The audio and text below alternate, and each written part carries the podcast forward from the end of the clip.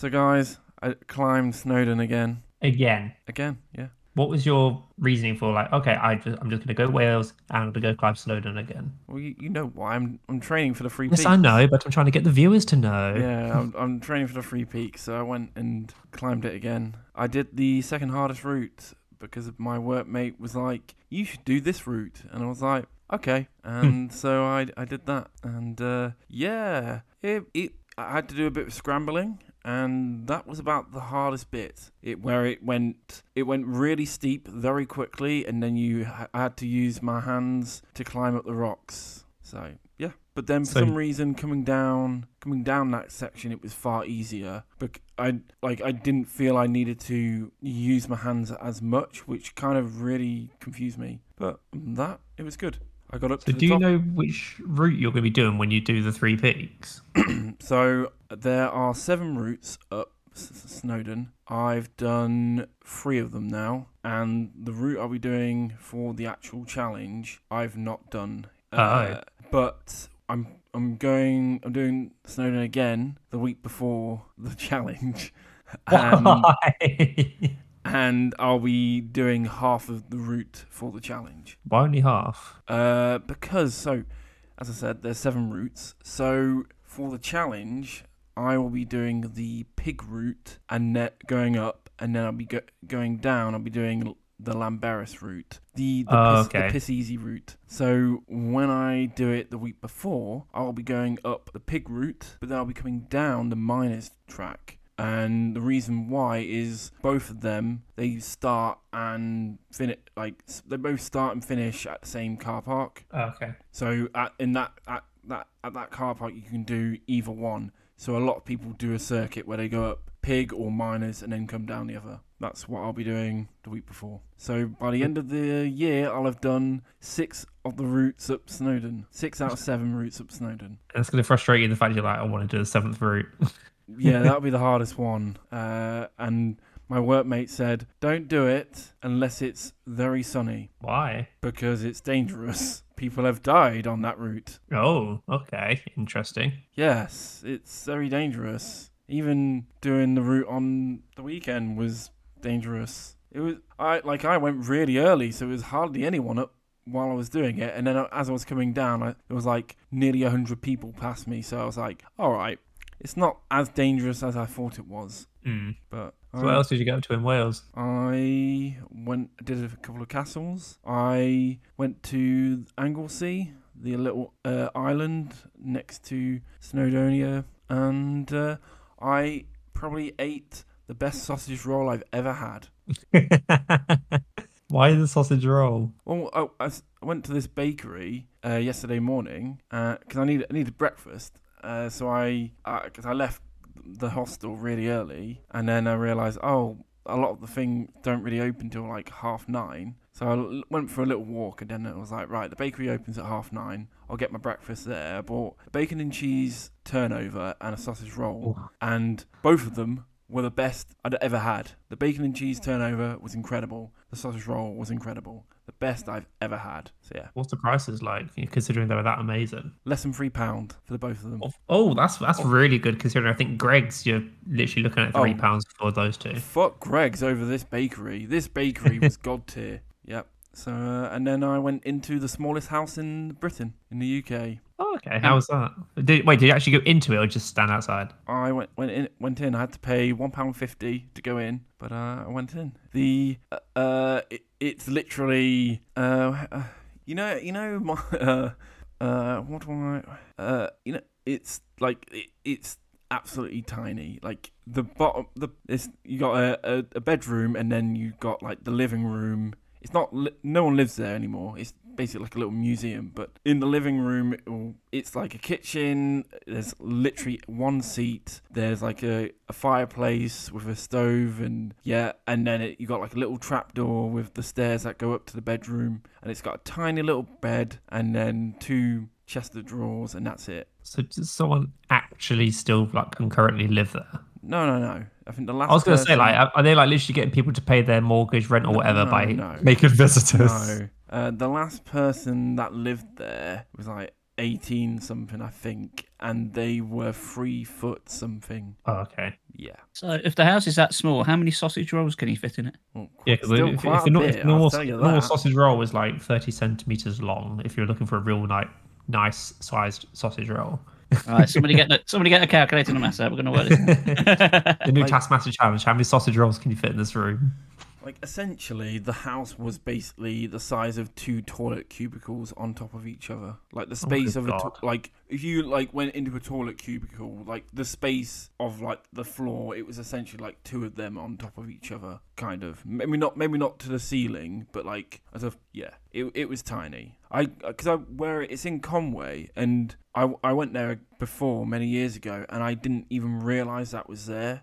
So it was when I went to went to Conway, I was like, I must do the castle, Mm. which I was a bit, disappointed by, and then I was I was like, I must do the smallest house, and I've, I've done them both. Probably like the best thing I did that wasn't uh, something I planned was I went to the to these brickworks on Anglesey. The the guy at the hostel was just like. Oh, you should go do these uh, brickworks on Anglesey if uh, you've not if you're struggling with things to do. And I was like, all right. I, I found I managed to find it, and it was really cool. It's this old abandoned factory, and yeah, I just went down. It was it's by the beach, so yeah, I just w- went down, just explored it. There was a, a family and some uh, women there, just chilling, exploring as well. So I wasn't on my own. There's a few people coming down to look at it, and yeah, I just went around. Looked and uh, had the sun was I I had the best weather of the whole day there, and yeah, it was it was great. I, me- I mentioned it to my friend last night, and she was like, "I am so f- jealous. I love exploring abandoned places." I was like, "Well, y- you didn't come. With, y- I I don't know. That was my time in. Wales again, and I'm going again in August. So yeah." Nice.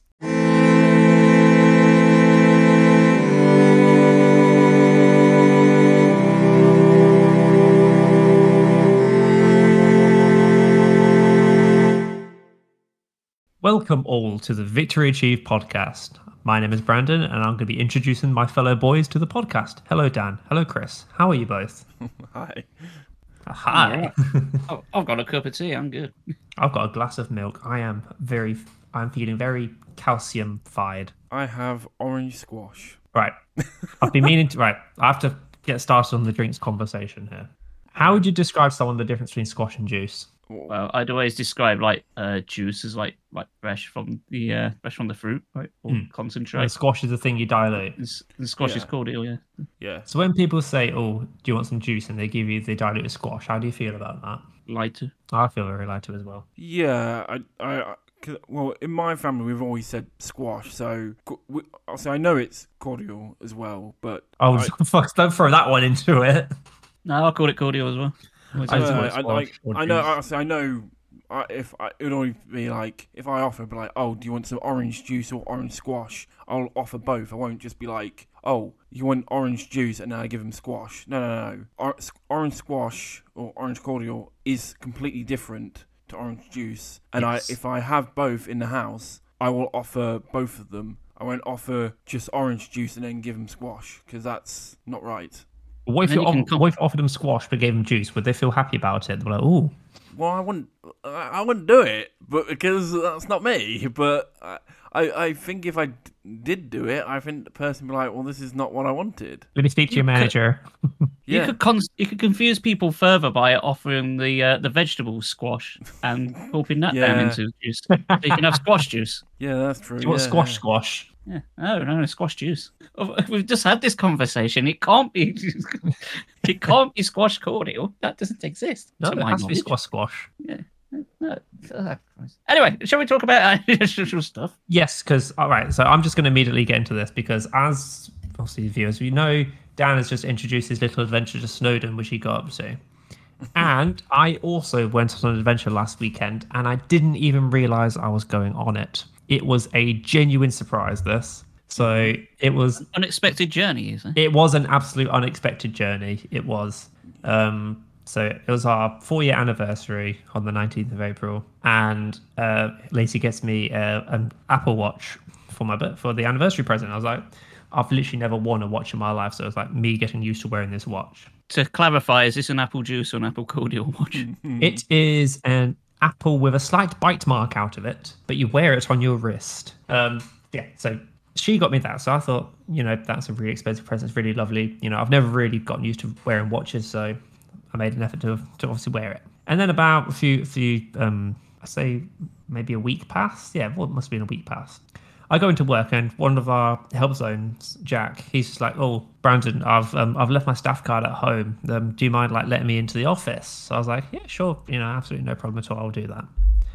So I let him in into his office. I was like, "Oh, while you're here, I've got something for you." So he then hands me like a like a ticket. It just says ticket, and it's got like this. It's got like this um, you know, like a Microsoft Word art picture of like a, a beach, and says, "This is your ticket." And I was like, "Okay, that's a why have I got this?" I turned over, and there's like a message from Lacey saying, "Well, come meet me at the train station after work. Don't worry, I've already packed your stuff for you, and it is in my hmm. office. Hmm. So so don't worry about packing anything, like everything." But then I was I was like, "What the hell is she plotting?" Like I see a picture of a beach. And I was like, "But I made a plan this weekend. I was going to do some work this weekend. I was going to." I was like, "Oh fuck!" I have to because oh, in that morning she also told me to go get some peppers from the shop. So my first reaction was, "What are you plotting?" And I was like, "Oh, it's all explained on the ticket." And I was just like, "Do I still need to get the peppers after work though?" And she was like, "No, you don't need the fucking peppers." so yeah, so it then later transpired that she bought us a trip for the weekend to go to Brighton, and Giggix Hotel. Oh well, I say a hotel. It's more of a room. Um, so the actual room itself was you had your double bed and a bathroom. That's it. And obviously, Yes. I, I've got something else to say about this room, which was very, very strange. Why are you talking about a hotel room when you went Brighton? How many sausage rolls can you fit in it? You could fit a lot of dozens of sausage rolls in this room. But this is the bit that was really weird. So when you go in, you know, like usually when you hotel or room or whatever, you'll have a um like a table, and on it you'll have like a kettle, tea bags, things like that. So I saw this kettle and tea bags. I was like, okay, shall we get a cup of tea? But obviously, there's no actual kitchen area, so you've got to use basically sink water to fill up the kettle, which is also a bit weird. But that's not the only thing. So where the kettle was positioned in his room, there's actually no plug sockets there. So essentially, what you've got to do is you've got to move this t- tea making station to where there is a plug, which is literally by your pillow. Make this cup of tea next to your bed, and then just move everything back to it. So yeah, so that was the first night. We got there like super late, you know. So we first point of call was just go to bed. The walls were paper thin, and we were the first room on the first flight of stairs. So as you go into the hotel, we are the first room. So you can literally hear everything. You can hear people checking in. You could peop you can hear all the drunk people getting in late. You can hear our next door neighbors. Like you could hear everything. So we ended up waking up quite early. So we were like, okay, while we're up early, let's just go on an adventure to Brighton. So as we're walking to the pier um, on the beach, I saw this couple on the beach and they were doing some remarkable yoga. Um, the guy was just laying on his back. He had like a towel over his crotch, and I think his partner was doing like the reverse lotus on top of him. It was you basically can tell what I mean by this. They were basically fucking on the beach first thing in the morning. Um, went up to the pier, you know, did our exploring. Went to play, this place called Fat, Fat Seagulls. We got a breakfast there. That was amazing. Then we went to the Sea Life Sanctuary and did like a walk around there. Accidentally went into Forbidden Planet because when we was on the way to Brighton, I was reading JoJo's. So I was reading part two, Battle Tendency. No, sorry, no, I was reading part one, and I was reading the second book. And then I obviously with me, I also bought Pa- Battle Tendency, and I was just like, hang on a minute, something's not right here. The end of the second book, Dan, is where they're fighting Bruford and Tar- and Tarkus. So I was like, hang on a minute, this isn't the end of part one. So I, every time I've been into Forbidden Planet, I've only ever seen book one and book two of part one. I've never ever seen a book three. So I was just like, fuck, I need to find the third book. I don't know where it can go. So I went onto Google and I was like, is there a Forbidden Planet in Brighton? And there was. It just so happened to open March that year. So I went into Forbidden Planet and I may have bought nine manga by accident. Yes. Accident. I bought JoJo Part 1, Book 3. I bought JoJo Part 2, 3, and 4. I bought JoJo Part 3, Book 1. I bought three books of My Dress Up Darling. I bought two books of Chainsaw Man. And I also got Lacey some stuff as well. Well, at least you got, you got Chainsaw Man. Yes, I've got Chainsaw Man 1 to 5 now. And I've also got My Dress Up Darling 1 to 4. and then I've also got All, all yeah a nice section of JoJo. I know, like, from what, all I hear about the, my dress up darling, the manga, is like the main character. He must not. He just. It's like there is must be something wrong with him. Why that the fact that he is not going after Marin. There, it's got to that point apparently in like latest chapters where it's like he he, he is just so that dense that he cannot see her advances. It's he must not like women. It's that it's got it's that bad of like what what is going on here. I look forward to reading it mainly because I just love their interactions. I just love just Oh. the story. I love everything about it. I love it to bits. That's that's why I'm like, from what I hear, I'm like, how is it that got to that point when like it was so like cozy and nice and enjoyable to be like, wait, uh, they're still dancing around each other, or she's dancing around him. Like what?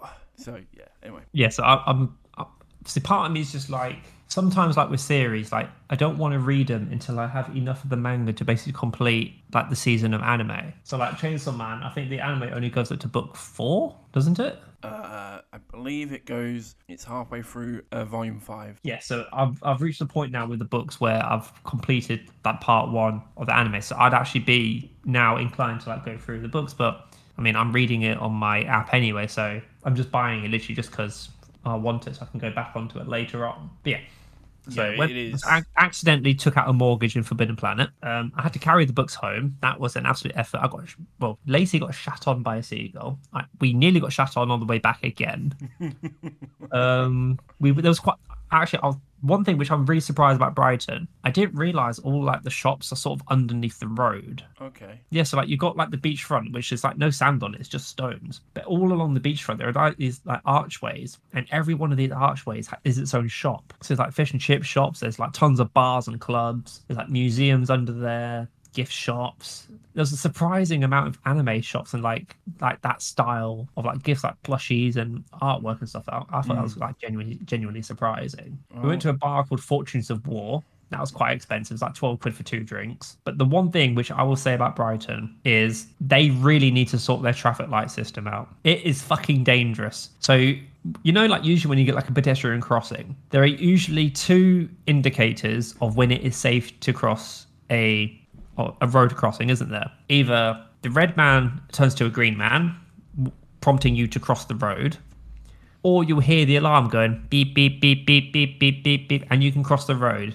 Yeah simple enough. For some reason they don't exist in brighton. So it's just literally a matter of okay i'm looking at four different roads of traffic. Two of them are stopped but i don't know if the other two are going to stop so you literally make like one footstep on the road, and all of a sudden, like you see a car go zooming past. And I was like, "Fuck, this is this is bad. I don't I don't know when it's safe to cross the road." But yeah, Brighton, hella nice. You know, the city itself is lovely. The beach is all right. If there's a bit more sand, I'll probably enjoy it more. But it's just stone. Um, there was a couple getting married. That was interesting to see. Um, check out Brighton. Very very nice. That was my bizarre adventure. You know who lives in Brighton? I know two people who used to live in Brighton. It used to be Felix PewDiePie and Sean McLoughlin, Jacksepticeye. Okay. So yeah, both of those used to live in Brighton, but obviously Felix is now in Japan, and obviously it's only been a matter of time before Jack moves on. Yeah, so that's my adventure. What what have you guys been up to? Well, come on, Chris. You've been quiet. Yeah, Chris, what's your bizarre I know. adventure? We know what you have to talk about. We know but it come on. is. Well, well, well, we've all been on adventures, it seems. So uh, you've been to Snowdon, you've been to Brighton, and I was at a uh, all-day metal festival. But I do have quite a lot to say on that subject, so I think I'm going to hold fire on that until later on. Okay. So stay tuned, everyone. Okay. In the meantime, though, there was a certain Star Wars show that wrapped up between this and the last episode, Mandalorian. You may have heard of it. It's got people in it. It's great. Yeah, we did talk about the first episode when it came out. Yeah, that was uh, mums. Of season three, I mean. Uh, yes, now it's all done. Uh, yeah. What are your overall thoughts, Santa? I. I guess that kind of. I, I okay. I, I like the season, but it had it has its had its problems. I'll, I'll be honest, it had its problems. Um, and I think when it went weird, or when it it tried to do things that I don't think it needed to do, it didn't really wasn't really that great. But then when it went into its core plot, uh, storylines and plot, especially with all the Mandalorian stuff, it was proper epic and brought the whole uh, brought season one, two, and three to a really good close. But it, Mhm. I, I think like there is the episode where they go to that world and it has like it has like uh, Jack Black and Lizzo are there. Like that episode was just like I I I I, I don't know. Yeah. I like that episode. I, I, I, I, I think I did it while watching it, but thinking back, I'm like, I, I don't know about it. Like, It's kind of got the air of like season one, where it felt like more Monster of the Week.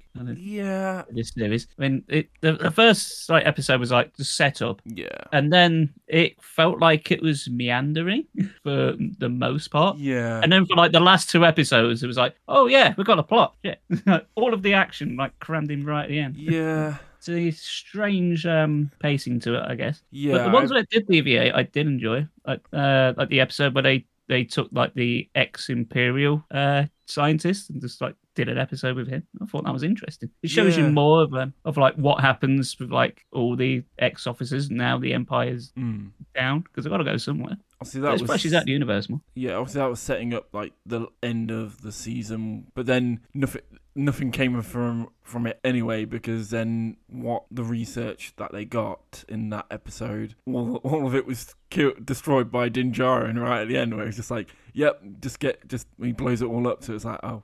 But then I think some people have said, oh, it, it's meant to also relate to the fact that Palpatine comes back in Rise of the Skywalker, and that's how Yeah, it's it- also linked. It's it's hinting towards like uh, how the uh, the order came together, isn't it? yeah, No, Which I think is great. th- like I think with like the Empire, especially towards the end, where it introduced uh, in live action, um, uh, um, Admiral Thrawn. Uh, is am I saying? I, well, it, it brought Thrawn. Thrawn to the uh, into live action, kind of. He's not still not appeared yet, but uh, he, he's he's finally been name dropped in li- in a live action show or a live action Star Wars project. So Yeah. that's interesting, and I'm assuming because they've been it's been announced now that the Star Wars film that Dave Filoni is going to direct and write or whatever. I'm it well it's been confirmed it's going to be in like this that time period after return of the jedi. I can only assume but then as i say don't assume because it makes an ass out of you and me that uh admiral thrawn will appear in that. But i don't know. I could be wrong.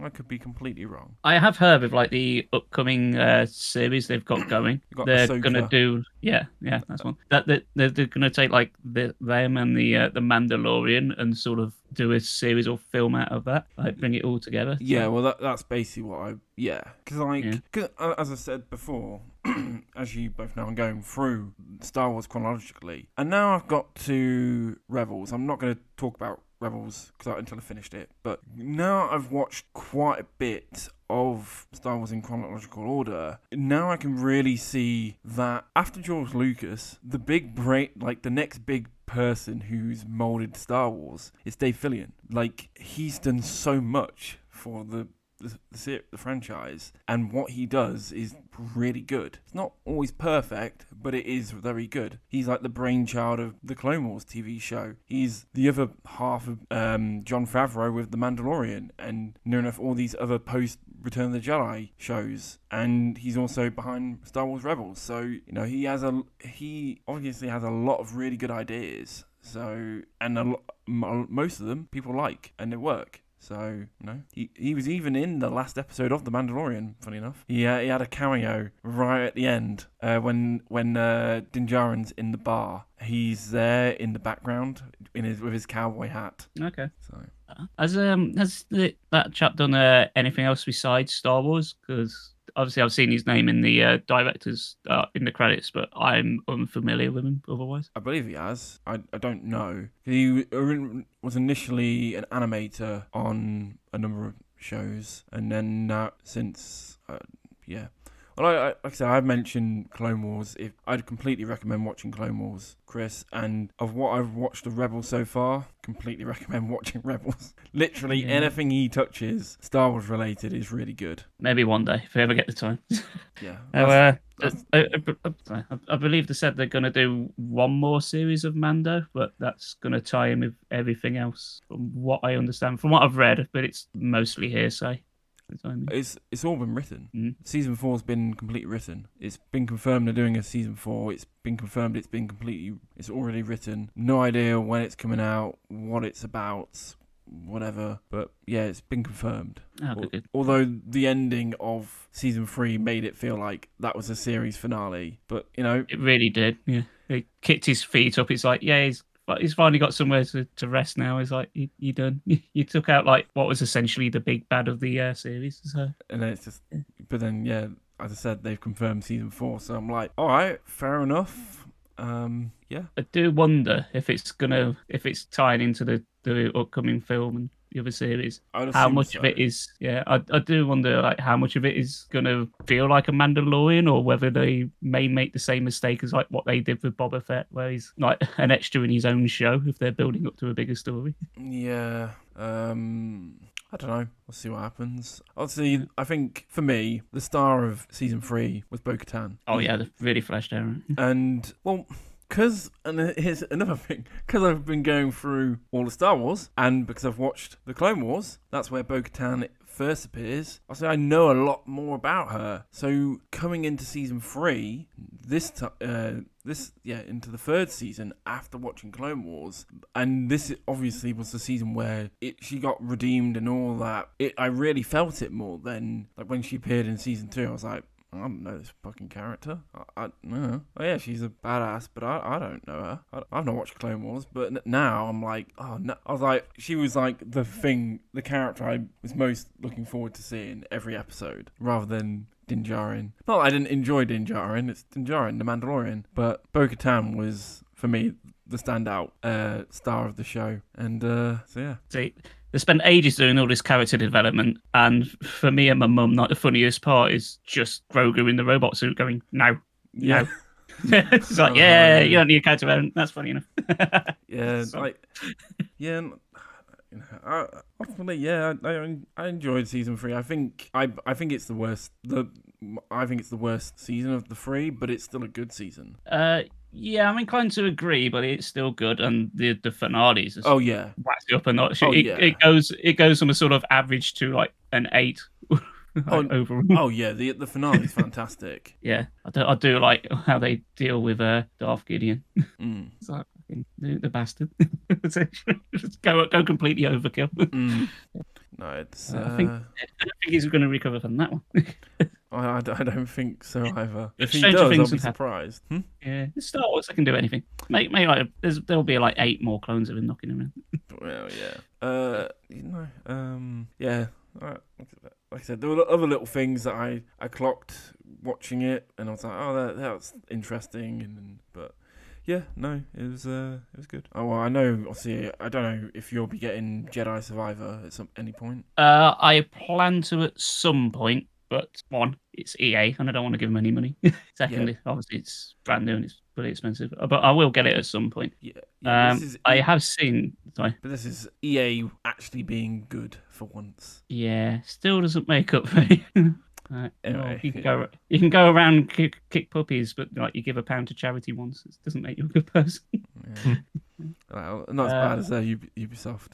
None of them had come out looking good. No, no. Right, but yeah, get, going back on topic. Um, yeah, uh, I have seen the launch for this has been completely botched. Like, especially on PC, it's like unplayable. It's like the worst PC launch. I think since they said like Arkham Knight came out, completely broken. This doesn't work. Uh, and I was well, I was saying this several times to my friends on Twitch. Is like they, they released it like at the end of April. Why don't they just wait one week to go bug fixes and release it on the fourth of May, Star Wars Day? It's one fucking week. Uh, Why? No idea. It's- No idea. It's no it makes no sense to anyone, and I don't think I'm the only person to make that take. Mm. Funny enough, there are. Uh, the second season of Star Wars Visions comes out on May the fourth. Uh, Haven't seen the first one. oh, I, oh, I could probably watch the watch it. That'll probably be what I watched on that day. Um, yeah, I'll I'll be at work. it'll be obviously when I, when I'm back from work. But yeah, So yeah, that was Mando. Uh, uh, I do know um, Jedi Fallen Order is on Game Pass, so more than likely I'll probably just wait till Jedi Survivor comes out on Mm, that. yeah. I, I don't have If an, that's on, uh, it, it, it's just a waiting game. I don't have a next gen console, so if it did, I'll get Survivor. But uh, because I don't, I can't. But when I do, it will be one of the first games I get. I think. Oh, hopefully they would have fixed it by then. Hopefully, yes, yes. To be fair, you say that I still found Fallen Order very laggy, and the frame rate dropped quite quite a lot. So even Fallen Order wasn't perfect, but it Yeah, I still found that as well. Yeah, I thought that would be something that'd be fixed with time, but no, that's never bothered. with it. Well, they can't, fix the main game because then they're not making DLC. Not, not making Mm. microtransactions, are they? Yeah. Anyway, moan, moan, moaning over.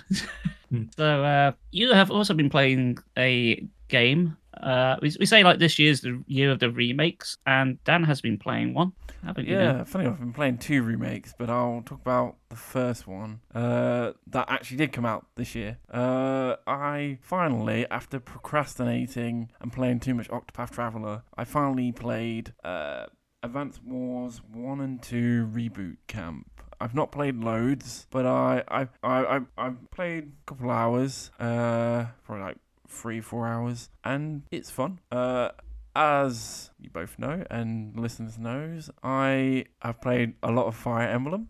Uh, so playing Nintendo's other strategy game, or not strategy, well, like uh, tactical game, I it, I can see the similarities and the di- and differences, and there it's been it's been uh, a, a fun. I've had a I've been having a, a good time playing it. I I think I'm gonna be that person. But like I think I prefer Fire Emblem, but as a good as a alternative, it's really really fun. Um, the main character is voiced by the woman who does Ash Ketchum in Pokemon. I was like, that's that's a nice little voice to hear. Uh, but yeah, and uh, Advance Wars. I, I never played the originals, so I don't know how they how the the reboot stacks up against them. Yeah, I was just going to ask you if you played the original and if you can compare, because I have played the originals, but not for a very long time. So I, I don't know.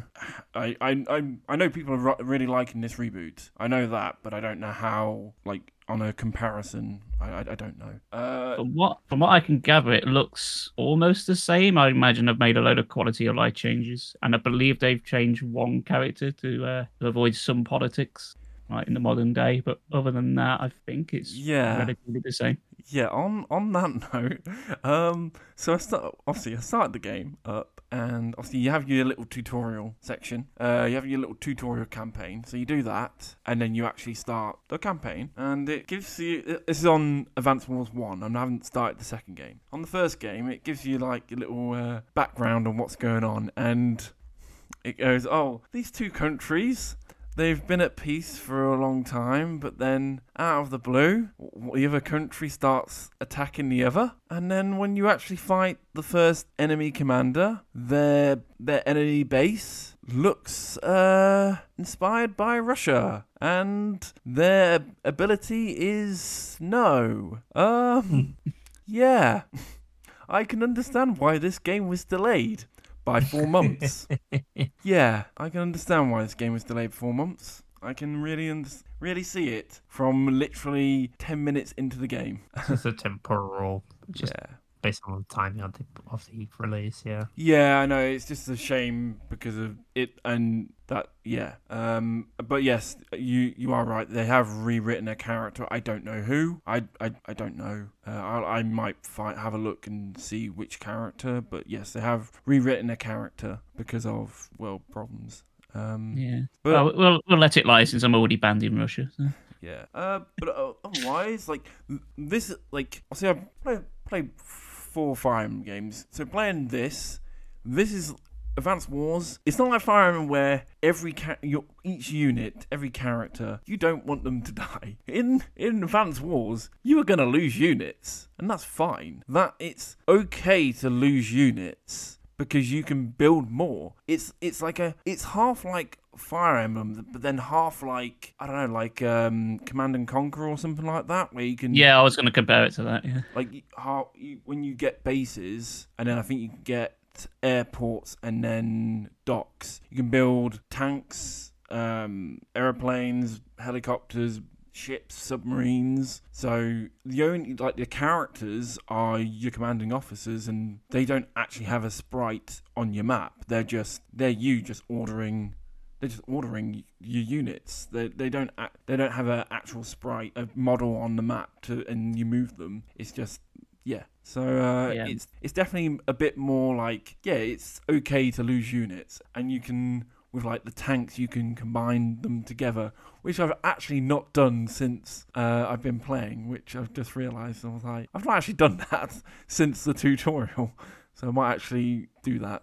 Um, but I.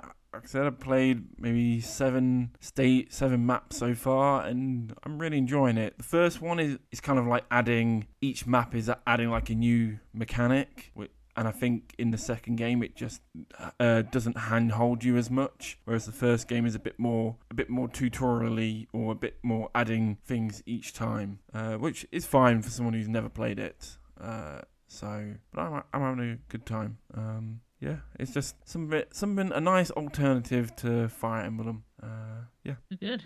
Yeah. Um. So I have also played another Nintendo title, but before I go on about that, uh, Brandon's been a bit quiet.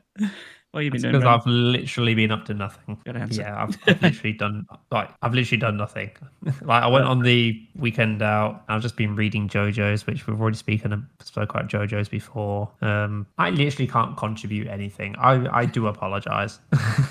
I'm Well- here, you know, I'm here in my pom poms cheering you both on. Well, well, listeners, he's uh, he's telling a little fib there because uh, I watched him stream uh, his first attempt at a uh, Yu-Gi-Oh speedrun, having been inspired by I uh, our Yeah, our so last show. a few Welding. few weeks ago, I did my actual first ever run off stream, and then I thought, you know, let's just let's just try it as a stream. So I did a stream of um, using the the live split software to do a speed run of Yu-Gi-Oh! Forbidden Memories, and I can actually say with due di- diligence, when you're speed running, trying to stream and make conversation with viewers at the same time. Is a bit stressful at times. Especially when I'm trying to put you off. I know because you were just so entertained by Bean Soldier and my ho- and my horsefish. Yeah. who isn't? Tats- Tatsuno Otoshino Ogoto or something like that is the name of it. no. But yeah, I mean, like when I first tried doing the speedrun using the live split software, I did get a bit confused about what buttons I need to press to do the moving of the splits. Um, but yeah, I mean, I don't know if it's streamer luck, but it, I got really crazy luck for the first two hours of the run. It's a shame that you. I don't know if I can necessarily like pause runs and then like reopen it at a later date because obviously I had to cut my stream short, which I was lied to because I could have streamed for like another half hour, but oh well. Um, yeah, I, I want to continue that. I because you know I was speaking to people about the history of the game and speedrunning strategies and stuff. But I can say like if you were to stream run something like a platformer or something which is very like movement intense compared to like this where there's like a bit of time in between doing things i can see how streaming and speedrunning at this and at the same time like can cause anxiety like it's just like you can't look at your ch- chat you can't look at your like no, you, can't. like you really got to be in the zone. And what Yeah. doesn't help is that the speed run for Yu-Gi-Oh! Forbidden Memories is on average about six hours plus. Like for someone who's like just started, like the world record is like just under two and a half hours. Like you know, doing like your first speed run. I mean, like like I said, it's fortunate it's a game where you can take your time. But if it's something like Crash Bandicoot, Spyro, Mario, Legend of Zelda, fuck trying to stream that. I, I haven't got enough patience. I'll, I'll stick with my Yu-Gi-Oh! Memories. But yeah, I I mean, I guess I did that. That's a thing I did. Um, I've literally, I've literally played nothing new. I've, I've re, well, I kind of spent money and re-downloaded Sonic Adventure 2 because I really fucking love that game and I really love the music. um, I've not even watched anything. I've, well, I say that that's a lie. We spoken. I think it was the last episode, Dan, where we mentioned about the Seed of Fruit of Evolution anime, and I said like the comedy in it is great, and I will say the comedy in it is great. Like it is, comedy's great, but that's that's it. That's the only selling point it's got. Season one introduced you to all the cutesy characters, and they've all got the nice little personalities, you know, which gave which made the anime overall average at best, probably below average actually. But then you go into season two, and fucking hell, it takes such a nosedive. Like the last few episodes were just so painful to watch, especially the last. It's an anime where a monkey eats a fucking fruit and turns into an anime girl. Yeah, like that's like that's I one of its tell- charms. I could tell you from that, from the premise, it was never going to be a, a good anime. It was never going to be like, one I was going to watch. I mean, you could say this like same thing about One Piece. Like a man eats a fruit, like Oi. the forbidden fruit, and you get stretchy arms. Yeah, One Piece is awesome. It's about pirates. Yeah, this was about anime girls, which is just as good. Um, oh yeah, speaking of anime girls, I'm calling you out, Chris, for going uwu. Fuck's oh, Brandon. What? Just oh, never mind. What? I didn't say anything, did I? What's going on? I don't know. what are you I saying? don't know. Dan, Dan What just you- started laughing for no reason. what are you about to say? I was just saying, I'm going to call Chris out because as I was streaming Yu-Gi-Oh! Forbidden Memories, you typed uwu in my chat. yeah, as a sort of like cringe joke. It's hard to be sarcastic in chat. It's just, even to the point when I typed it again because I was like, oh, I felt dirty typing that. So when I typed it again, I put an asterisk in it. So it just said- hmm. Okay, I was wondering where you're going with that. Yeah, that's that's all. That's all I was doing with that. yeah, yeah, yeah no, nothing too bad. Nothing too bad. It, it was entertaining watching you. Just the entire time I was thinking, what the fuck's going on? I don't know anything about Yu-Gi-Oh. It is I was chaotic. like- It is. I was like, I assume you're doing well. just you wait until you get to the end. So yes, so viewers, if you want to see the end of it, please please watch it. But the very last part of the game is where so much RNG bullshit can happen. Like I can see myself getting really stressed at the end of the speed run.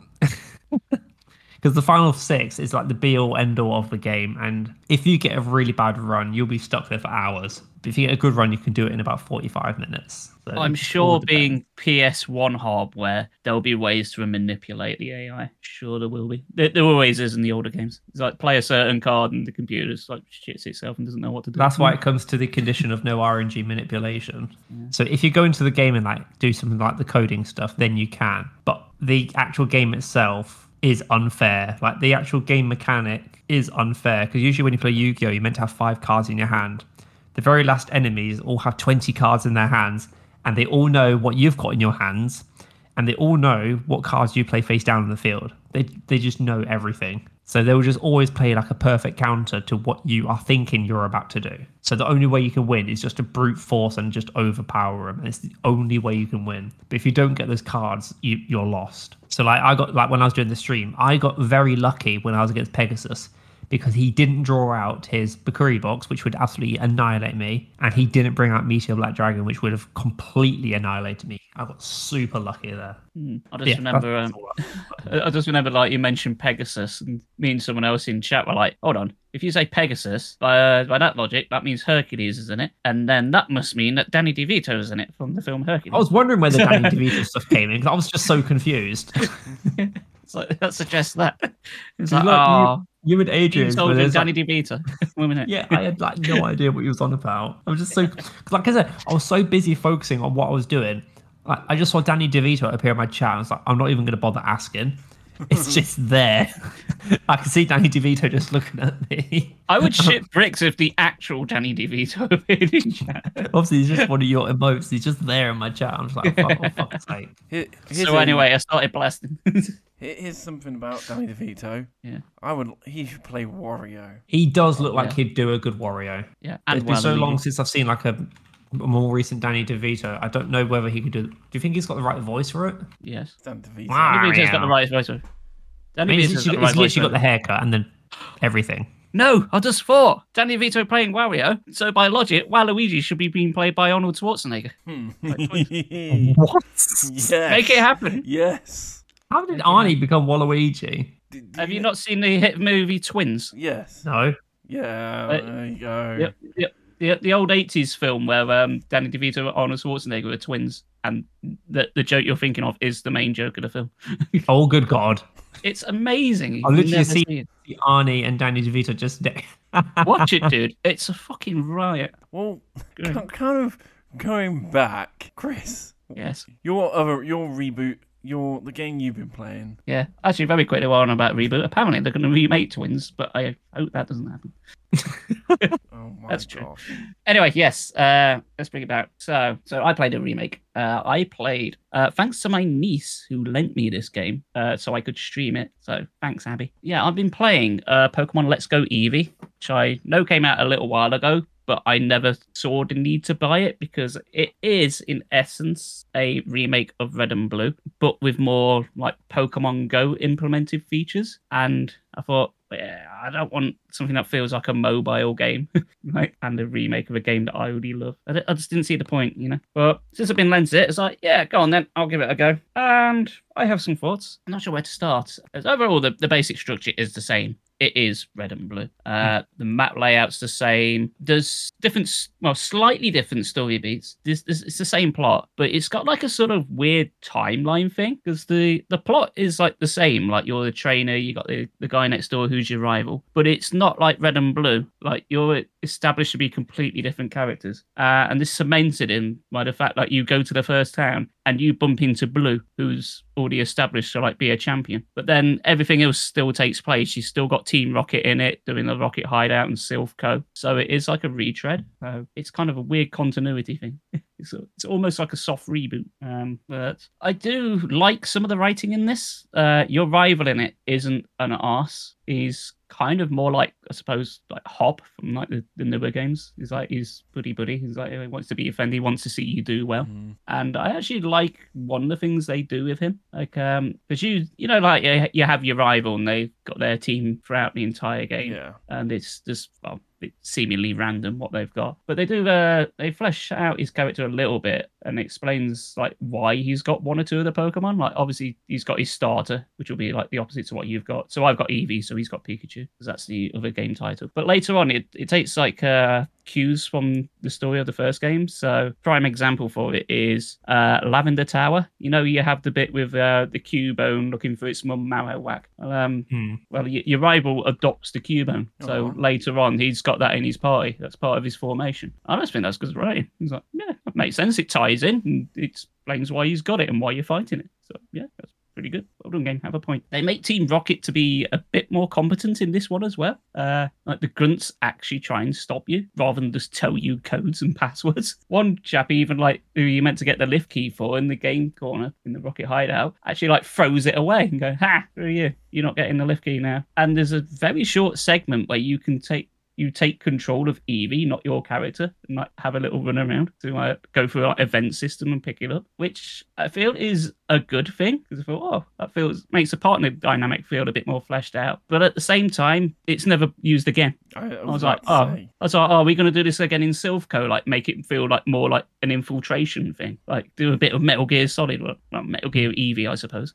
get you, get his little uh, Solid Snake jumpsuit on because you can change his costume in there. He's like, oh, that'd be great. But no, it's only used once and never brought up again. So I was like, eh, missed opportunity. I feel Yeah, when you it would have made. it, I was like, I bet it's like a one and one and done thing, and it's never. Yeah, it really is. It, it, it's literally only lasts like a, like a minute. It's like, uh, it's like uh, I mean, it, is good, but I just wish they'd used it again at some point. I've got a It would have question. like, yeah. Can you evolve Eevee? You cannot. No, it, it just refuses it because they kind of act like um, Pikachu did in Oh, Pokemon Yellow. He's like, and he uh, it follows you around. And Can you get another I suppose uh, I never found one. If you can, I don't know how. I don't know. I well, you can catch Pikachu, so I guess the only way you get more Eevee is to catch them in Let's Go Pikachu and Because transfer them over. Ah, now you said that, now that makes me want to get Let's Go Pikachu over Let's Go Eevee. Because I was initially going to get, because I still I have not played it, and I want to get Let's Go Eevee because Eevee's cooler than Pikachu. But if you can't evolve Eevee, Yeah, that is a problem. it's like, Yeah. why would you have Pikachu when you can evolve Eevee into a better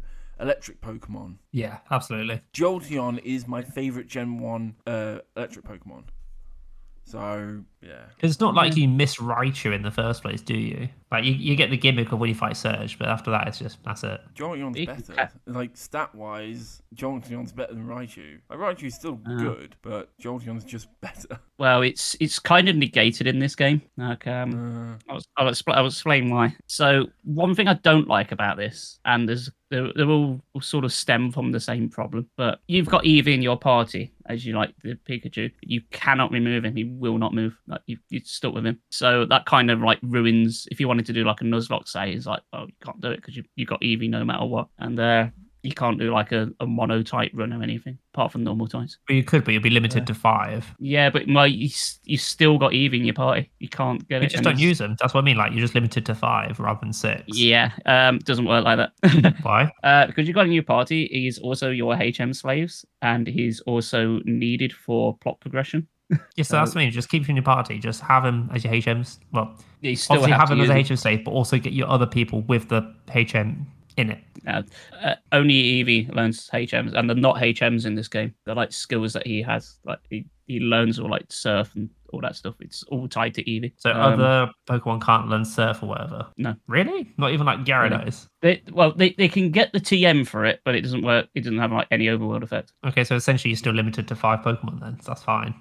But you still have to use Eevee in battles to progress. Ah, Uh, yeah, it, it- takes away a lot, a lot of challenge, which kind of sucks. I'm, I'm replaying it again. Like I've, do, I've I've done the whole full playthrough already, and I'm replaying it for the Switch. But um, it feels uh, quite samey, even with a di- completely different party. Because what they do with Eevee is completely like wacky stats way up, so he's always like relevant. And there's like mm. a lot of items that are dedicated just to powering him up, like uh, like Eevee candy, which is where like the sort of Pokemon Go sort of stuff starts to come in. You're just feeding candy like rare candies to just level him up. There's certain spots in the game that'll uh, increase like your friendship value by just like interacting with stuff and a lot of things because this game feels like it really holds your hands like it's genuinely made for like first timers because once your friendship level starts to increase and it will uh, if people try to attack your pokemon sometimes their moves will just miss due to the power of friendship like they just won't hit you outright or if they do get hit you you will survive on one HP because it says, oh, they hang in there because they don't want to disappoint you. And so much so, like even if they get hit with status ailments, status ailments, they can just like shake them off.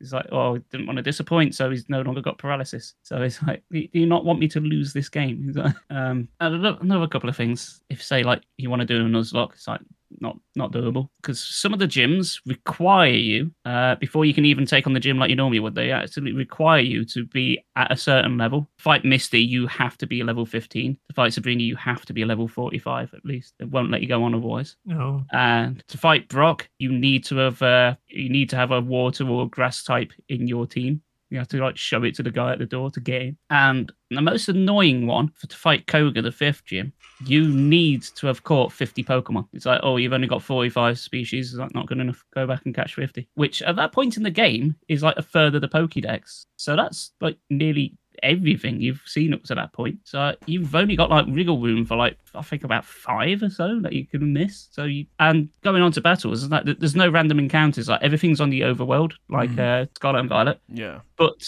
but you don't fight them. Uh, it's just like purely like the Pokemon Go mechanic. You just throw a ball at them, throw a berry at them, catch them that way, and you get experience that way. And it it's got like experience share turned on. I don't think there's any way to turn it off, like uh, the like the Diamond and Pearl remakes. But you can't So you catch Pokemon.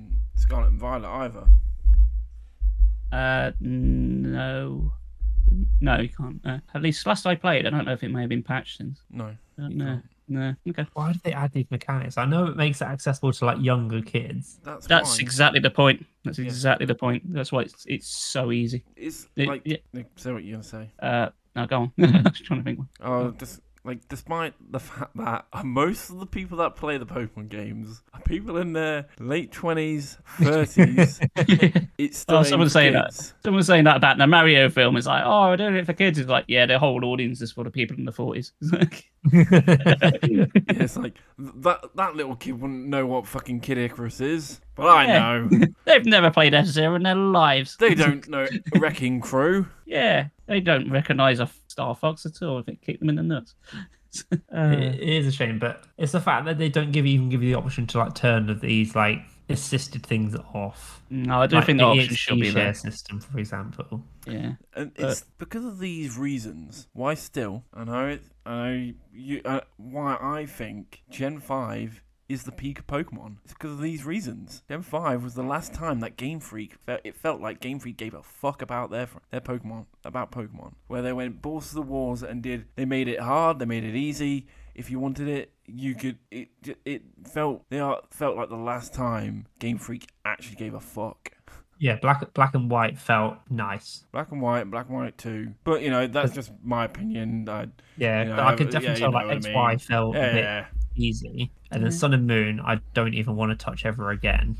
I keep trying to replay Sun and Moon, but I get about half hour in. It's like, oh Christ, just let me play the game, and I just Yeah, give it's a every lot of talking. I just don't like the mechanics of it. It's it. literally, Like, it's literally hours. It's like to do anything. Yeah, I think it took me like an it must have been like an hour or two just before I even got to like the first Pokemon Center. You know, I was hmm. like, I can't believe it's taken me this long to get to a fucking Pokemon Center. Yeah, it's like oh, it's like oh, oh, I can finally catch Pokemon. What can I catch? It's like yeah, you can catch like two Pokemon. Lot. Yeah. Go, going back to Eevee, one really random thing in it is I bought some like new controllers because like my Joy-Cons got drift, so I finally bought some new ones. And funnily enough, I bought some Pokemon ones, and they're really nice, like detachable ones. But as I've done that, I started playing it in handheld mode, and I got on fine. Like you can use a sort of gyroscope to like catch your Pokemon. As I say, it's like Pokemon Go, so you like move it around. But you don't have to do that. You can just use the analog sticks and move your cursor around that way. Perfectly fine. For some reason, when I dock it, it will not allow me to use like a controller I've got for it. It ha- it insists I use the Joy Cons or um. I, I, I have to, I have to either use the Joy Cons, have it in handheld mode, or use the special controller that like was like Pokeball controller just for like Pokemon Eevee. And, uh, um, but yeah, it will not let me use a controller, and I fail to see why because all it's doing is the exact same thing I would do if I had it in handheld mode, and you don't need to use the gyroscope. No I'm not doing it when I'm doing. I'm not doing it when I'm doing motion controls. But at the minute, on the, the motion controls, when I've been playing it, because of how my setup is, I'm not like flat with my screen. My screen's to an angle, so for motion controls, it makes it very awkward because I'm not facing it directly. But I found I don't really need to aim at all. I've had better luck aiming like away from the TV and tilting my little Joy Cons, and that seems to work absolutely fine. So like accuracy is not an issue. The only problems I've had is like trying to go sideways, but for going straight on, it's fine. so I, I don't know if the motion controls are broken or what, because it's really hard. But I mean, it, it seems like it feels fine. It's just aiming doesn't seem to be a, a factor. It's like just throw the just tilt the Joy-Con up it will do the game will do the rest for you. If it make it fe- if it made it feel like you had to be like ultra accurate, like you were actually throwing a Pokeball, that would have been a it would have made the game harder, yes, but it would have made made it feel slightly more realistic. Made it feel like I'm actually throwing a Pokeball at the thing. If I miss, I miss. It's on me. But no, you, you literally just like flick the control, flick the Joy-Con. Boom, you done. You're done. Yeah. But as I say, Let's Go Eevee, it is essentially just a remake of Gen 1, but with some things I like and some things I dislike. Wow, is that an overview? oh, one, one thing that really annoyed me. I was looking forward to getting to Fuchsia City because that's where the Safari Zone is. Safari Zone's not in it. Instead, they've replaced it with like some multiplayer lobby thing for like Pokemon Yeah. Go. Yeah, for like your mobile games, so you can like all hang out. It's like, like online. It's like it's essentially just like a park, so you can interact with other people. It's like there's no, there's no, there's no, no Safari Zone. It's like you what? I wanted to go there. I was looking forward to that. I like Safari Zone. It's a bit of a pain in the bum when you like play it again and again, but I thought, oh, new gen, that'll be fun to walk around. So It's always exciting to see getting a load of Pokemon in one go. how do you get those Pokemon? Uh, they're just sort of scattered across routes, Oh. as you would expect. So Kangaskhan, like uh, Exeggutor, Exeggcute, no, just knocking around. There is one thing though I don't know about. Uh, if you go to the game corner, you can't gamble there anymore. Yeah. Oh, that that's yeah. I'm not surprised about that. They Yeah, stopped I, that. I understand. They stopped that uh, ages ago. Yeah, I, I understand why that's been taken out, but I have absolutely no idea how you get Porygon. Oh, I don't know if you just talk to an NPC because like 'cause right. you can get like Scyther and Pinsir from there. Uh, and in both my playthroughs, I've not come across any of them. Don't forget Dratini as well. Yeah. Uh, well, I've seen Dratini in game, but I don't know where the hell the other ones are. I haven't. I don't think I've seen a Pinsir or Scyther at all. Usually they're in the Safari Zone. That's what I mean. Yeah, normally they are. I mean, I'm, I'm, I'm guessing they're just in the route, and I just haven't seen them because they're just rare. Because they just pop Have up you randomly. fought any as part of trainer battles? No, I genuinely can't remember seeing one at all. Uh, There must be in there. But Unless buried. they're in Let's Go Pikachu. Yeah, possibly, but didn't uh wasn't Pinsir a blue exclusive and Scyther a red exclusive? I don't know. There's still that going. Yeah, I don't know. I genuinely don't know. Uh, I, it, I mean, I'm not bummed out about the gambling gaming corner because I never did it anyway. I always thought it was tedious, and I'm not a fan of it anyway. And I totally un- understand why that's not in it. But then, the, So it's the Team Yeah. Rocket based on, on the, underneath. yeah, that's still there. That still plays out the same. Um, and Jesse and James pop in occasionally as well, just like Yellow. So, uh, they're still there. T- Say that they, took out the um took out the game corner because they don't want kids gambling. But if you want to do all the features, you've got to download the app and buy in-app purchases. So yeah, and buy the extra controller. So yeah, that's a bit weird, isn't it? We've got to make money somehow.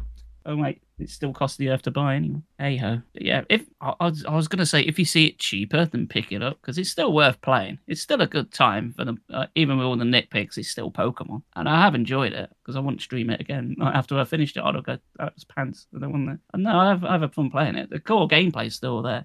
Uh, I was gonna say pick it up cheap, but it's Nintendo. And they never come down in price. Yeah, If, um, if you see one in the charity shop, snap it up. yeah, I'm. I want to play it, but uh, I'm not going to spend a ridiculous amount of money on it. Yeah, as I say, it's only because I've been fortunate enough to uh, be loaned it that I can. I've played it at all. Uh, I think once I'm done, that's it. Like two playthroughs, I think that's enough. So I, I'm doing a uh, normal type only run because that's like the only real challenge I can do with it. Hmm. And I'll be honest, it's mostly just the Eevee show because Eevee's completely overpowered. It's in your first team slot, you use it every time, and and uh, there's there's like a move tutor that teaches it moves, and all the moves are 100% accurate, have have 90 base power, and they always, without fail, uh, do a status effect. So if you use like the electric move, it will always paralyze. If you use the fire move, always burns, and so on. Completely OP. On that note, I have a question because I actually did pop into your stream earlier. I didn't actually say anything in the chat, or I didn't even put uh, any anything towards your Weed only challenge. I forgot.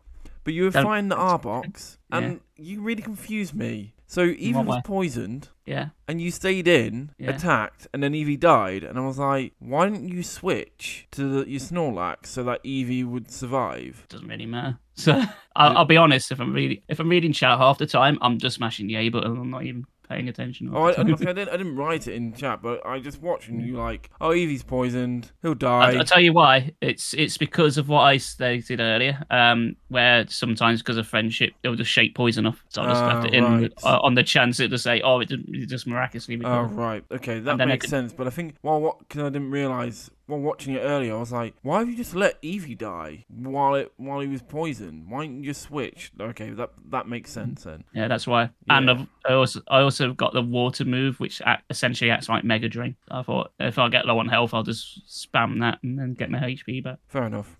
Yeah, that's why. Mm. Uh, I actually, oh, sorry guys. Um, I actually did pl- have played another remake.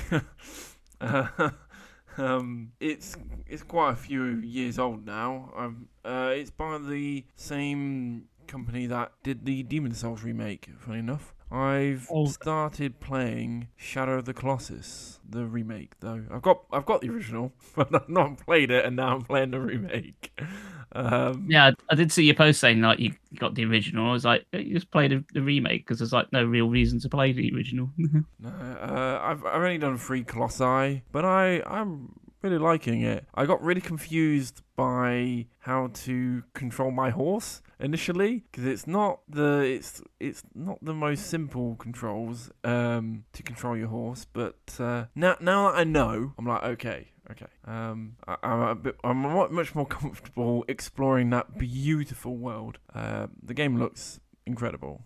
I, I, oh yeah, a, lot of people like praise it for the story and the uh, the looks, but for me, I, I've played it and it's a one and done. It's like yeah, it looks nice. Yeah, the plot's all right, but I didn't like the way it controlled myself. And Yeah, on- I'm not gonna Twitter, say it's- like yeah. Yeah, uh, so I'm not I'm not very far. I've only done three colossi out of like what sixteen or some something like that. So I'm not even halfway, not even a quarter. Uh, but I'm I'm I'm enjoying it. I like how each boss is essentially a puzzle in itself. It's not just oh do this right dead. Right okay move on. It's like here essentially each boss is its own puzzle that you've got to work out. Right how how the fuck do i climb up? How do i do this? How do i get to this uh its weak point? How do oh the weak point's gone. Where is the next weak point? How do i get to that? Do I, uh am i going to get shaken off? Da da da da da. Um the third one was the one i uh, the, f- the third class I, I got really stuck on for ages and then after about 20 minutes I it fi- I finally worked out what I was meant to do and I was like right okay. I had a feeling it was what I need to do because it's the one where it has the sword and it brings it down. You have to bring it down on the little like metal thing, and then it's it breaks the armor. It I didn't. It kept coming down on like not on the metal thing, and I was like, oh. And then I climb up, and then I was like, then where the fuck do I go from here? But I, like I said, I'm not very far, but I'm, I'm enjoying it. I, I need to play more uh, this week. Yeah. I will try. But yeah, Here's, here's a Here's the thing with um, Shadow Colossus, and I know uh, it's been brought up numerous times, how it's like big and open, Mm. but there's not much to actually find in it. I mean, the, Yeah. the remake actually added stuff because it's like they've, got to put something in there, Yeah. and I feel it's it's more for spe- for spectacle, like Mm. to like at the time push the power of the PS2 Yeah. and give like oh some weight of scale to the Colossi to like emphasize just how big they are. Mm. And uh, but I do wonder if it, the game would have been better paced if they had like big open areas, but not like the big open world. Just like say, for the most part, keep it on the linear path because you only fight the Colossi in order anyway. Like uh, just having linear path, and then when you get closer to the Colossi, then it opens up a bit, but more like a sort of big boss arena. You still have the sense of scale, but the whole area is just for you to fight that one Colossi. Like I don't know, like a, a desert scape or something, or Mm. like the uh, the big water temple. Yeah. Uh, uh, uh, that's just me spitballing because Mm. If they didn't add like the collectibles, because I've only played the remake, I've not played the the original. I do wonder if I'd have played the original, how much of my I feel like I would have just wasted my time. It's like, oh, I've climbed all the way up this cliff, and feel like took me like twenty minutes. There's nothing here. It looks pretty. That's it. Don't Um, know. Don't know. yeah. It's one of my friends. It's his favorite game. So when I, I obviously I told him uh, soon after I'd uh, decided to play it. I, I told him he's very excited uh, to hear that I was playing it. Um, and yeah, I am. I am enjoying it. I see. I'm not very far, so I don't really. I like. It is a good game. I'm just not that far. So, but I. I'm. Yeah. It's. It's. It is good. Bluepoint. They, know how to make remakes. They. They know what they're doing with with remakes. Apparently, they're They remake, they're remaking Metal Gear Solid One. I, I don't know if that's been confirmed, but rumor has it that's their next game. Oh, that'll be interesting. 'Cause I, I do like the Metal Gear Solid games. I'm not like a mega fan, but I have played them all.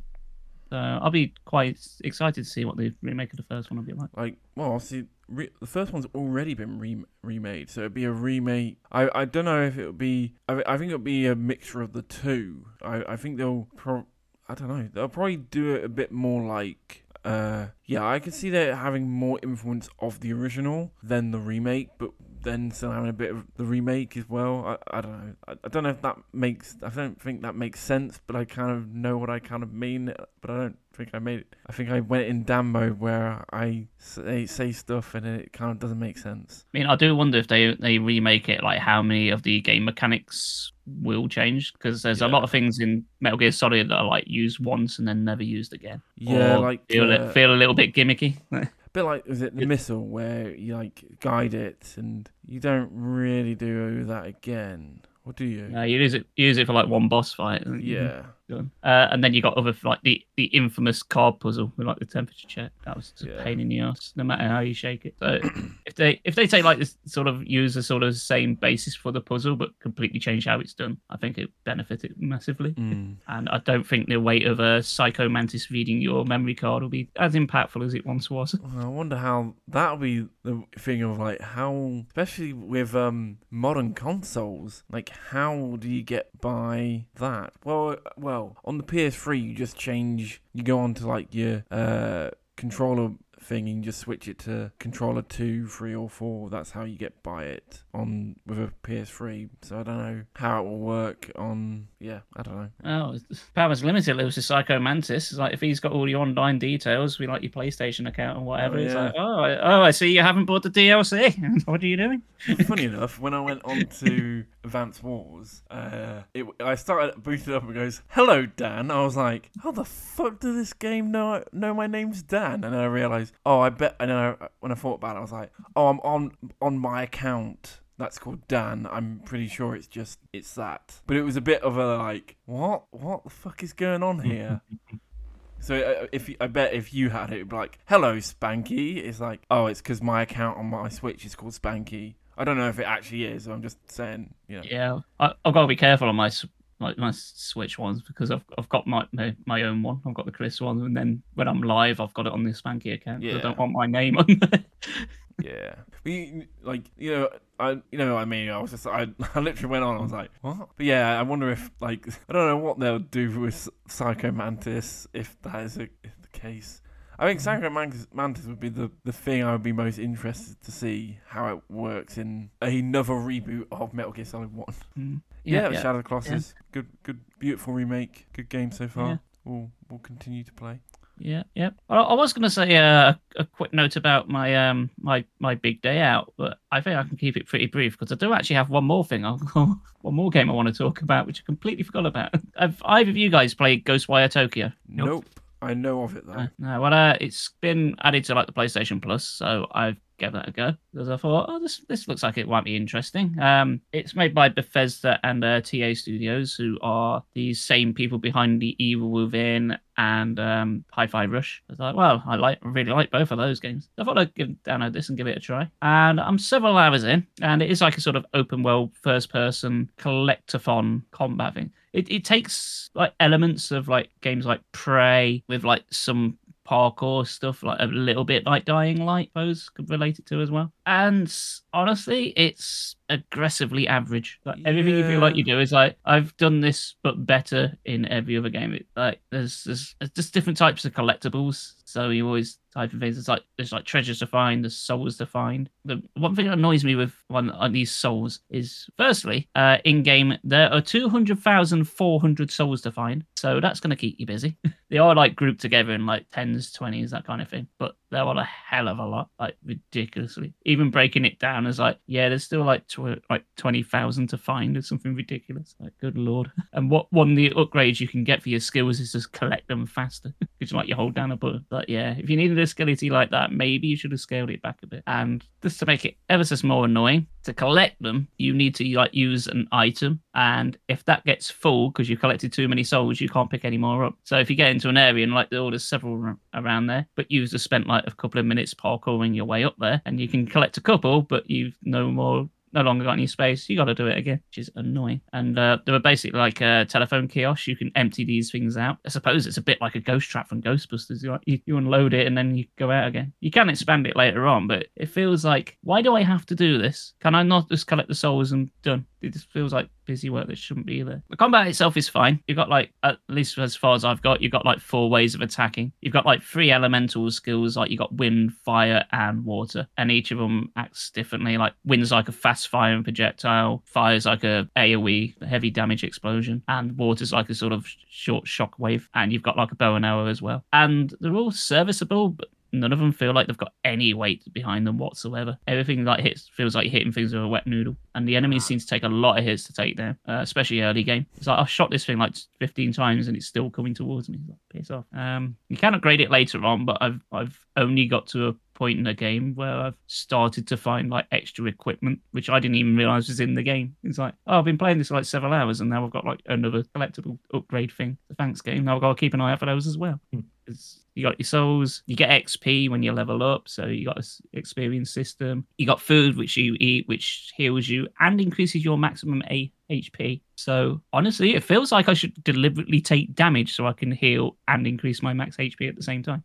um, it's, it's strange. Like it doesn't do anything terrible, but nothing's done really well either. I mean, And- one, one thing I hear is like the reimagining or like the way it's brought certain things, uh, certain places from Tokyo uh, Mm. into the game that you can explore is really cool. Yeah, it looks nice. I don't know how accurate it is to Tokyo. Maybe it's No pretty idea, accurate. but- I, I wouldn't know. But yeah, your main enemies are like sort of essentially yokai. Uh, Okay. so if you like stuff like Nioh, you might recognize some of the enemy types. Mhm. But the obviously different games, so they look, they look different. But I've not noticed that big of a difference in like enemy variety. I seem to have fought the same kind of enemies several times, like quite a lot. There, there have been like some variation, like some of them are like different colors. So it's like, oh, it's just that enemy, except now I'm resistant to fire, that kind of deal. Um, yeah, I'm not going to say like there's- there's not a, a load of enemy variety because I don't think I'm far enough into the game to stay otherwise. But even now playing it, I feel like I'm not probably not going to finish this game. I'll probably Mm. pick it up and play it like here and there for like 10, 15 minutes while I'm waiting for something else to download and then put it back down again. So I'll see. It, it'll either be that or I'll just do the main storyline and just ignore like literally all the collectibles unless I'm going past them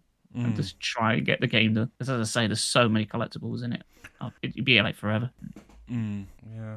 Yeah. Sorry, you sounded like you were going to say something else there. Then. No. Um. Well, no. I think the only thing I was going to say was that I remember watching the trailer for it and it looked really cool. But then I've heard every review or every podcast I've heard about it. It's just been, yeah, it's kind of fine. Yeah. That's my line. it's fine. Yeah. yeah. Uh, I'd say it's slightly less than fine. yeah. It's like I, I want I want to like this game, but I'm just not feeling it. Mm. You know, it, fe- it feels like all the all the all the sorry yeah. all the, all, yeah try again. So it feels like all the elements are there, like especially like since the, the actual weapons are elements. but uh, like it, it's got things there. It's like this this should be good, but it's not. Um, I think like getting around feels a little bit clunky, but there's um there's like skill trees to like in- increase like your mobility and getting around and that. So I think that that'll be negated the more you play it. But start with, it feels a little bit finicky. I found I don't feel like I'm going as fast as I should be. Uh, there's a couple of points where I've had to like run down long roads, and it's like this seems to be taking a while. This shouldn't be taking this long, surely. Am I missing a trick? and maybe I am, but yeah, that's how I, that's how I played it, and that's how I found it. So yeah, Ghostwire Tokyo. Give it a look. I mean, it's not terrible. It's just not fantastic either. Mm. And uh, oh, it's just your last thing to s- talk Yeah, about. your bizarre adventure. Tell us more. Yeah, well, it's not really bizarre. It's pretty straightforward.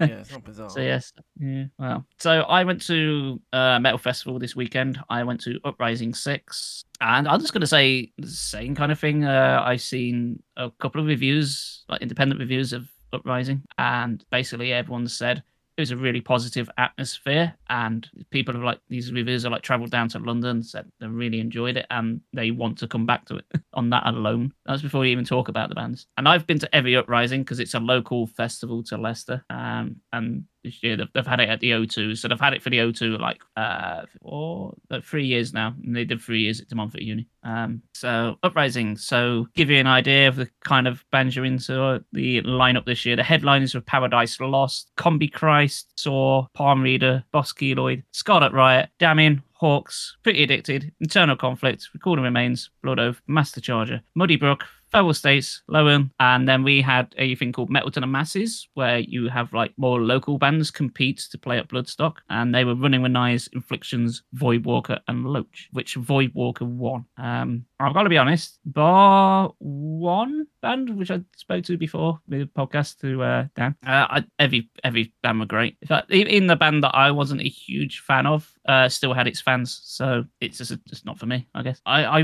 don't want to play favorites and like pick out like who I thought was really good, but honestly. Going in, I didn't really know a couple of bands, bar like Internal Conflicts and Blood Oath, because they're friends of mine. So, but I was really impressed with everyone who played. Paradise Lost the headliners again, didn't know anything by them, and yet I found myself humming a couple of their songs. So they've definitely made some impact on me. Yeah, it was a weird day. Like we, we got there, um, doors were at half twelve. We turned up slightly later than that because my taxi was running late, but it kind of ended up in our favor because we just walked straight in. We just had the tickets, just, yeah, straight in, and we we did miss the beginning of Void Walker, but for a strange reason. Not because we were running late. It's because uh, we got into the main arena, like yeah, because it's like the first room you come into, like the main arena, and there was a band on stage just setting up. And and we thought they were oh that's the first band, so we started watching them. Uh, but it was just a sound test. They did play they did play a song in full, and it turned out that band was Paradise Lost. They were the headliners, so we got to see them where like the, the room only had like a handful of people in it because it's like early doors. So like, oh, they were good. It's like over there, and it's like, oh, I think that's Void Walker, and and then they just went on stage. It's like that's not Void Walker. uh, and then we went into like the second second room, and yeah, Void Walker in there, and the room was packed. It's like okay, uh, but yeah, we, we did manage to catch about three or four songs by then, and they were decent. Like everyone, I say everyone we've seen was great. Uh, no no misfires at all. Um, Master Charger really good, really enjoyed them. Muddy Brook hadn't heard of them, enjoyed them. Scarlet Riot we've seen on the main stage. We've actually sat down for that because I had my dad in tow the entire time, and is not as young as he used to be. But I've got to say the same thing. Neither am I. we they played about half five, and I, I was up early. I was up at like seven a.m. and saw the all day festival. And we seemed to have a slump about five o'clock. it's like we sort of like sat down, like we needed a cup of tea, and that. It's just like, yeah, why do we feel really tired at like five o'clock? It's like, like yeah, we haven't got the energy like we used to. And uh, but then like we, we had a cup of uh, sit down for like five minutes, watch Scarlet Riot. Then we went to see Master Charger, and they were um high energy, like sounded kind of like Motorheady. And uh, I think that just invigorated us. Like second wave, let's go. we can win. We've got this, and uh, yeah, it's, it's just a great time because I managed to see so many people I haven't seen. Well, I, I, I rarely go out now because I'm always working. So, uh, so the, I think the last I've, I've only been to like one gig since Uprising last year. Um, so it's like nice to see all the people I haven't seen for a full on year. And there was so many good people out there. Ev- everyone's in a good mood. I didn't see anyone falling out and no arguments, nothing like that. And you know, a festival, you normally you're going to see someone kicked off, but everyone's really friendly. That's to say, like the, the atmosphere was really positive. Everyone's just having a good time. And uh, yeah, I've seen like people like knocking other people's drinks over by accident as it happens, but everyone's like, oh no, don't worry about it. We're good. We're friends And it's just a fantastic atmosphere to have. Like, uh, even like this year, they've added a an extra stage, so there were three stages, but it was staggered in a way. Uh, bar one or two bands about midday, uh, well, about partway for the day. No one really like clashed. It was like someone's playing on the second stage when they finished. There'll be someone playing on the main stage, and then just while well, they'd set up, and that just ran out for the entire day. So if you want to see everyone, you pretty much can. Uh, the only bands I miss were Pretty Addicted and Damning about halfway through the day because that's when they had a little bit of an overlap. But for the most part, we um we did chill outside for a bit, chatting away. So we, we probably missed a, a little bit just for that. But we never stayed out for too long. We stayed out for like 20 minutes at, at a time just to get some air. And the weather was actually nice. Can you believe? Bank holiday with nice weather than the one day I go out, which is strange because the forecast said it was going to piss it down and it didn't. Uh, I took like a heavier jacket and was like, yeah, I didn't need this. I can actually see myself tanging a bit. It's strange. Yeah. So yeah, really well organized. It was only 35 quid for a ticket and for an all day metal festival, that's in peanuts. So I, just got to take the hats off the uh, the organizers, Resin Events. Uh, they they did really well, and it is the best festival I've, I've been to. Like every year, they either it's either as good as or better than the one previous. So if you if you got if you got thirty five quid burn you hold in your pocket and you want to see some really good bands, Uprising Seven that's be uh, May next year. Come on down, I'll be there. I've got my early bird ticket already. I'm set. I want to go again. Want to go for my seventh time. Uh, as good as things like as download are, I'm done with camping and I don't like traveling anyway. Uh, so just having this festival on my doorstep is beautiful, fantastic. Yeah, ten out of ten will uprise again. Well, you also got obviously it's very different. Uh, not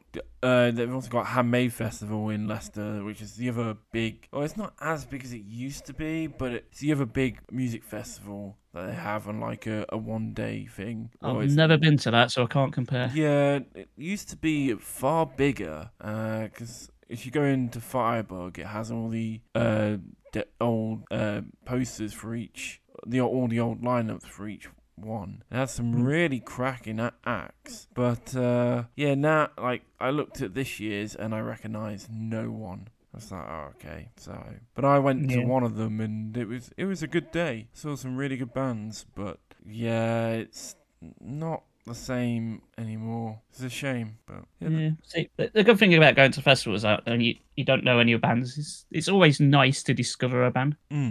like, oh, yeah. going into this year, I knew like three bands. That's it. The rest, no idea.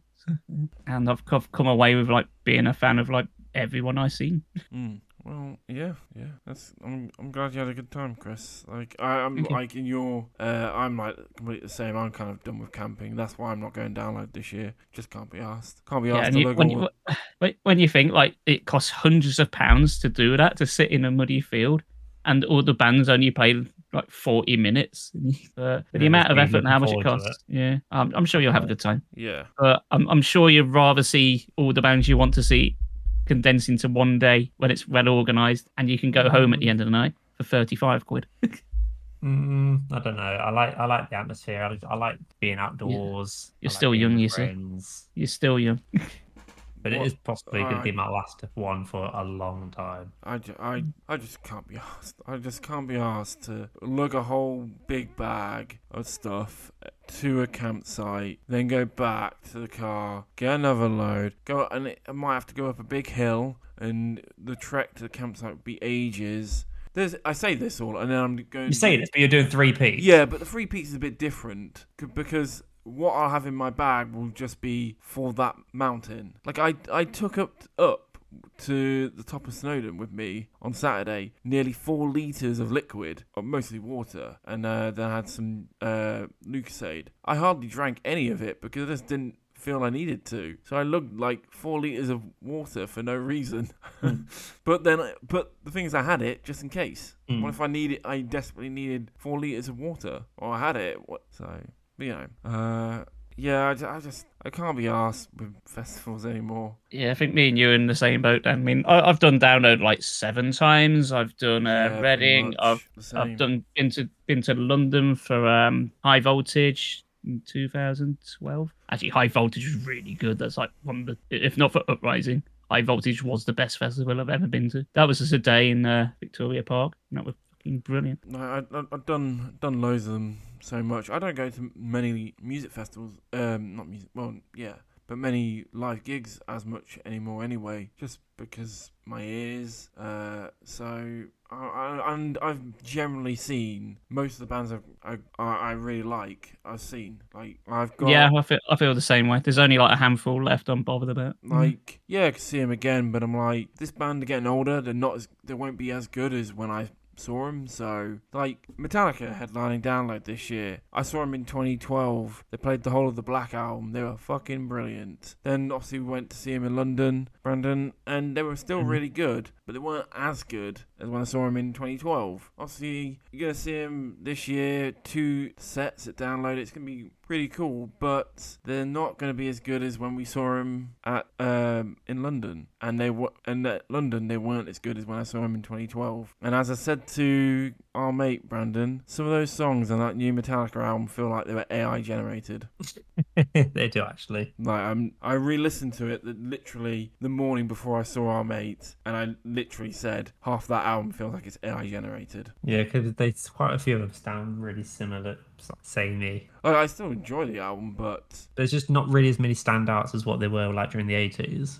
Oh, funny enough, I read a, I read a, on a on a Metallica note. I read an article today, uh, and it goes Metallica's debut, Master of Puppets. I was like, excuse, Excuse me? me, What? I'm sorry. what? You mean metal up your ass? That's the first one. Do you know Metallica? That's the Master of Puppets is the third album. There's two prior. Yeah, Yeah, they completely forget about Kill 'Em All and Ride the Lightning. Ride the Lightning's my favorite, so yeah, you best remember it. So Oh god, that's Was that written by out someone Ride who's only watched? Stra- Is that written by someone who's only watched Stranger Things? I Yeah, I you know, I, yeah, I, re- I probably. read that and I went, I am not reading this article, and I'm fucked right off. I, I, Mm. it might still be on my Google News actually. What, uh, let's see if it is. No, it's not. Uh, although I then get Lars Ulrich doesn't know if every everybody understands what Metallica is doing with no repeat. Oh. Right. Bit, bit, of a tangent, but on, on about shitty articles. My folks bought a uh, a, a a book. It's just about computer games by uh, something called Next Level, and it's just like what what clearly are like articles that have been ripped from magazine like over the year of like 2022. And I was reading it, and like, this is something they've got from like the works for like a few quid because obviously no one in the right mind will pay full money for this. Well, I was reading through the articles, like flicking through it, and I just found error after error after error. Like not like grammatically, it's just like just incorrect things. One example, they, they were showing off the Guardians of the Galaxy game, and I went, "Oh yeah," and it's got like a picture of some of the characters with it, and it says, "Oh, you like meet up with Nebula." I was like, "That's not Nebula. That's a completely different character. What are you talking about?" and then other things like, oh, it had a bit on like uh, Salt and Sacrifice, the sequel to Salt and Sanctuary, and it went, oh, unlike the uh, unlike its predecessors, Salt and Sacrifice has got multiplayer. I was like, what? You mean like the first one, which has got a big multiplayer thing? There's like whole covenants dedicated to it. What the fuck are these guys smoking? And it was just like that for like the entire page. It's like I had to put it down because I was getting like angry reading it. It's like this is just wrong. Who's printing this and making money from it? It's, no, stop wa- it. the the the website was Far Out Magazine. Well, y- you were, were far far out. out. with your information. Yeah, Uh, I mean, I, I always try, and as I'm sure you guys do, we don't want to spread misinformation on this show. If we're unsure, we, I'm pretty sure we make it clear, like we're either speculating or just flat out say we don't know for sure. But, The uh, Master of Puppets is definitely not their debut. well, that's for sure. no, Metal Up Their Arse was their debut, which was the first name for Kill 'Em All, but they weren't allowed to call it that. So there. Is that are you? Is you being facetious or is that true? No, that's true. Uh, you've probably seen the artwork where it's a toilet with a uh, guy holding a sword coming straight up from it. You may have seen it. Google it. Was it? Oh, it's metal up your ass, not us. That's me being British. I'm gonna have to. I'm gonna have to. 'cause I don't, Yeah, I- it's like a metal up your ass. That's that's the uh, working uh, original name for Kill 'Em All. Sounds like metal at your ass. Metal Uh, up your ass. funny, you were asking earlier what is Dave Filoni done Yeah. prior, except all the the Star Wars stuff. He was he was an animator on many, many, many, many shows that I know definitely Brandon and I watched. I know some of them you would have watched, Chris, like Avatar: The Last Airbender. He was an animator I've on that. that one. Um, he was he was animator on like Kim Possible. Um, wait a minute, I was literally on it and then I've just gone off because I was looking at the stupid um Metallica. Uh, where is it? Yeah, King of the Oh, uh, Hill. Um, I suppose that's brought this uh, kind of full circle now. We started talking about Mando and we're finished talking yeah, about this. yeah. He's, There we are. most of it's kind of like Disney shows shows. 'cause he was did the Lilo and Stitch the series, uh, American Dragon, Jake Long. Yeah, a lot of them are Fillmore. Yeah, most of them are like Disney animated shows. But then yes, but then yeah, with with Avatar: The Last Airbender, he actually directed episodes as well as animated it, or was one on the animation team. Oh, he gets two paychecks that way. Yeah, so that's where that's where he f- started directing. I don't know what episodes he directed. I'm gonna have to have a look, but uh, yes, Well, I'm afraid you're going to have to fall down that rabbit hole in your own spare time. I know, I know, I know. I will, I will. Uh, I think Actually, I- don't fall, don't fall too down down the hole because you got to climb a mountain soon. Yeah, I did actually have something else to say, but I can't remember what it, what I was gonna say. What I was Something gonna about say. No, I did just on a on my free peaks. I just when I was looking at trying to find that Metallica article, I just saw a man from Staffordshire does the free peak challenge with a fridge on his back. What? Well, there's your benchmark, Dan. Uh, fuck Gotta get that. a I, I'm not gonna.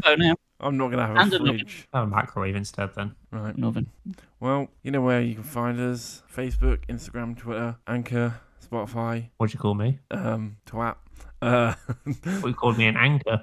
I called you a wanker. Oh, okay. Just wanted to A- check that. Anchor. We're on Audible. Where we're we are wherever you get your podcast. Wherever you're listening to this, we're we're there. Give us a And on a rating. very Probably. small note, very small note, uh, we've noticed we've had a, quite a lot of viewers this last week. So thank you very much, everyone. You absolutely Hmm, Thank you indeed. Um. Yeah. Thanks for listening, and, and you'll hear us in two weeks. Bye. Yeah. Bye bye. Tatty buys.